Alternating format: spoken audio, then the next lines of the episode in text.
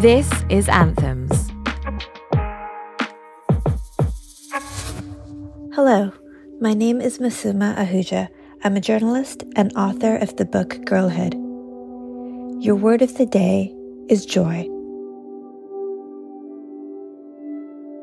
It's a cold day in February, and I've hit my pandemic wall this week. The uncertainty, isolation, and grief of our world wearing me down. I've been trying to chip away at days that are all muted in their sameness by finding small things that help. Cinnamon rolls the size of my face, fresh cut flowers, books that keep me up all night. It's my half hearted attempt at investing in joy. For a little more than a year, through 2018, I lived in Sri Lanka.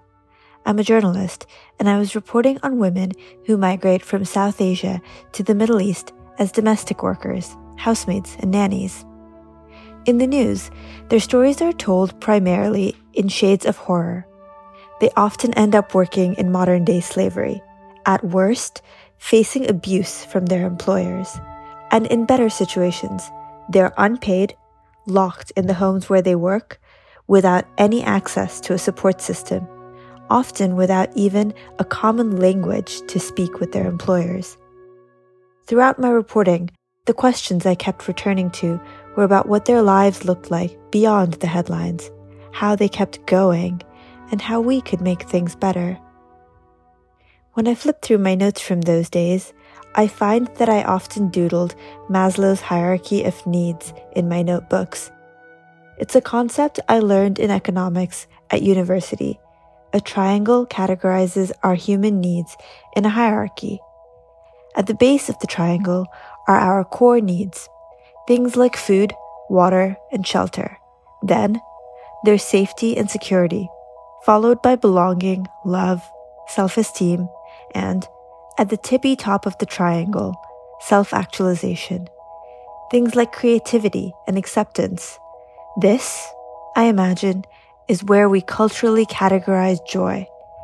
It's what we seek when we have everything else we need. But joy is a life force, not an afterthought. It's why dictators ban music and dancing, and it's how we get through the darkness. I think about joy a lot when I think about identity.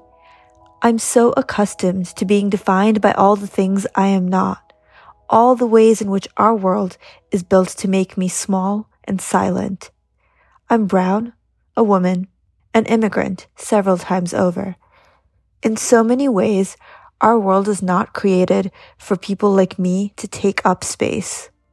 As a journalist, my days are spent hearing and telling stories of what it means to be a girl, a woman, and a migrant in our world. To be any of these things is to exist in a world that was built to oppress or disempower you, to be fighting back for your humanity when the cards are stacked against you. These stories, our stories, are told primarily in shades of oppression and trauma our humanity is often whittled down to only the horrors we face, erasing all the nuanced, messy complexity of being human. What about the stuff of life, the small things that carve out the textures of our days?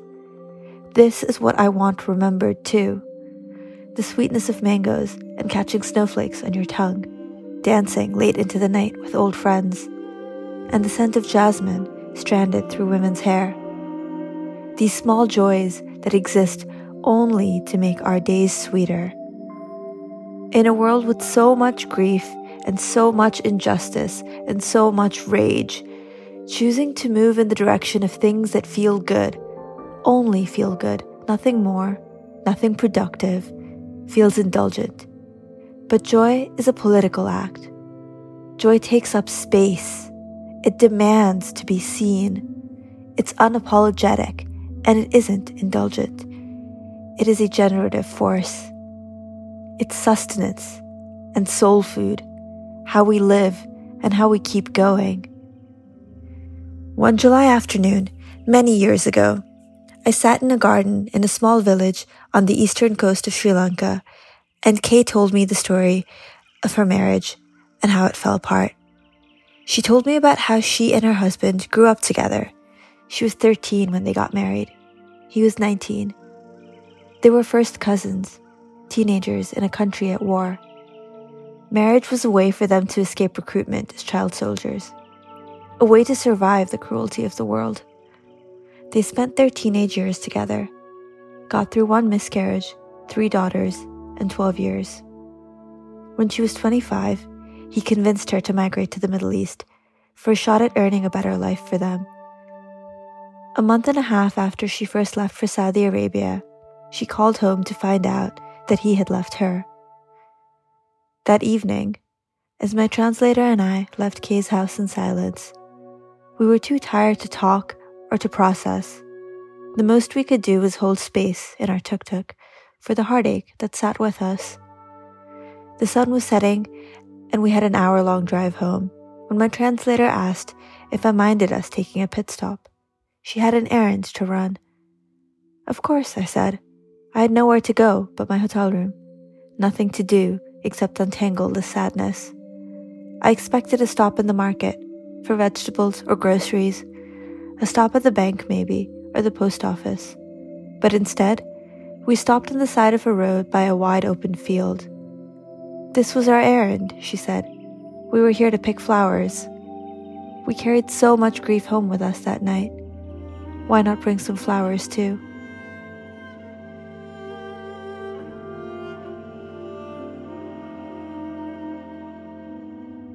Joy, definition, noun. A feeling of great pleasure and happiness.